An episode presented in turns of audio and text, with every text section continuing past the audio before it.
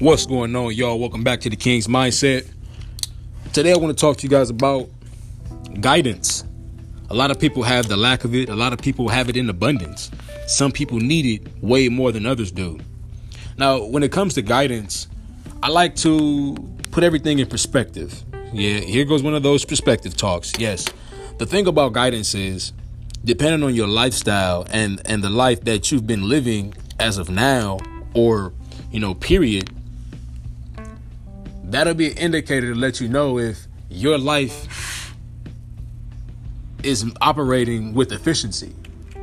Now, I know you as an individual most likely are not a business, but the things you do in the in life should have a sense of efficiency. It should it shouldn't be everything going off of its whim. Everything shouldn't be flying around willy-nilly. There should be some core things, some core values that you feel like or that are directly for you.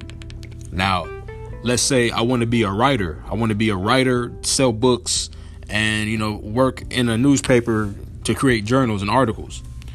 If that's something that I want to do, I would need the proper guidance in order to keep me and get me on the path or the direction that I need to go on.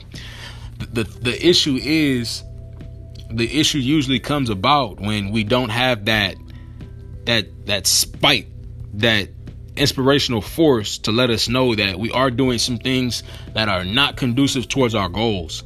So when you are doing something that's not conducive towards your goal, you got to put yourself in a space where you're operating at a high enough frequency.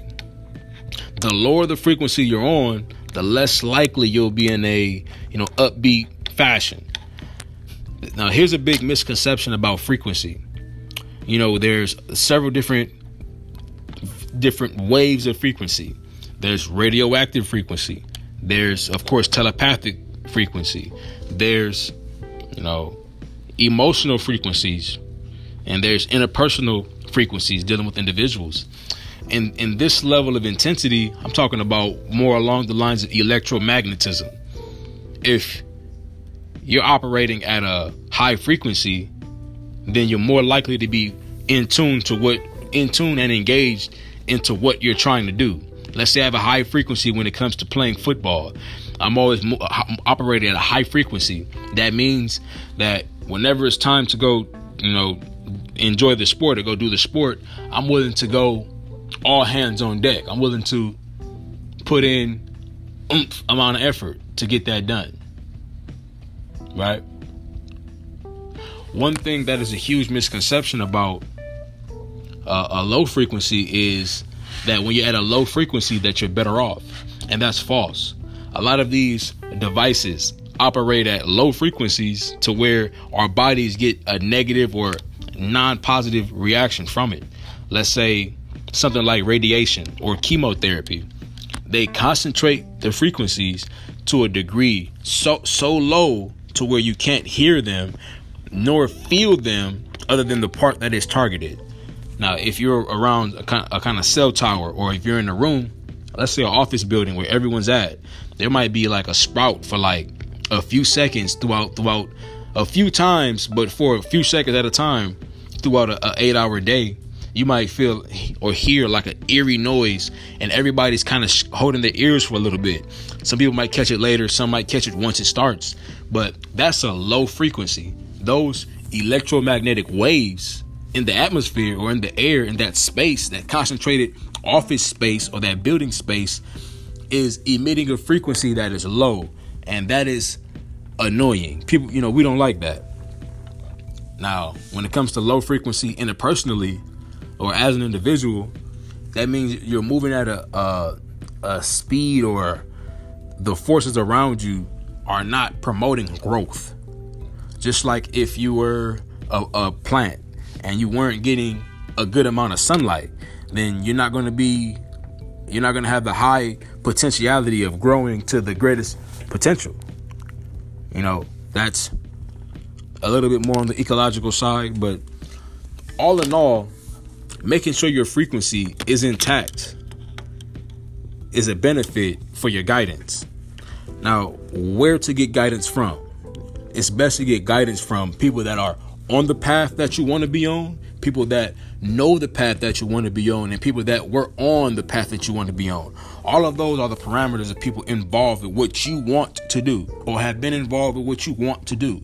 If you're talking to Peter and Peter does, you know, uh, mail sorting at the postal the local postal office, he wouldn't be able to help you in becoming a writer. He wouldn't be able to well he's he has a less likelihood to put you in a pathway towards success or towards your goal.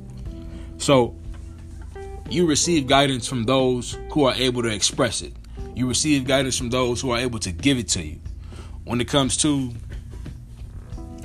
declining guidance, you got to be pretty eerie. Or when it comes to accepting guidance, rather, you got to be pretty eerie about it because just because someone may seem like they're giving you some kind of proper information, it doesn't mean they actually are. Just because it may seem like someone's giving you uh, the tools and the tricks of the trade, that doesn't mean they are. So it's always important to do your due diligence. If you feel like someone's not giving you the proper tools or tricks of the trade, then it's best for you, or it's best for you to do your own research regardless. But especially if you feel like there's a flaw in that plan or idea, do your research, compile your data on top of their response or their data, and then that's when you use your cognitive dissonance to decide what you need to do truly.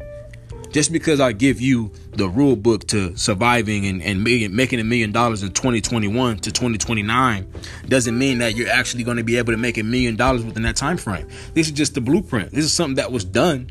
It doesn't mean that all the same doors will be open for you.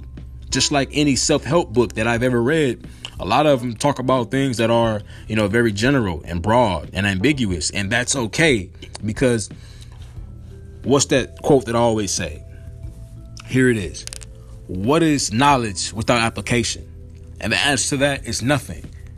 Knowledge without the application of it is nothing, unless you're going to be a teacher, but then you're still applying the knowledge into the curriculum, into the tests, which is going to be the grading scale for the student. So, everything that's going on in your life, make it make sense. Make it make sense. You get that?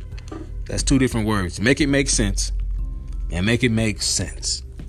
All right. I'm going to leave you guys with that. If you have any questions about guidance or anything other than that, hit me up. Emails open at the King's Mindset One at gmail.com. Once again, the King's Mindset One at gmail.com. Peace.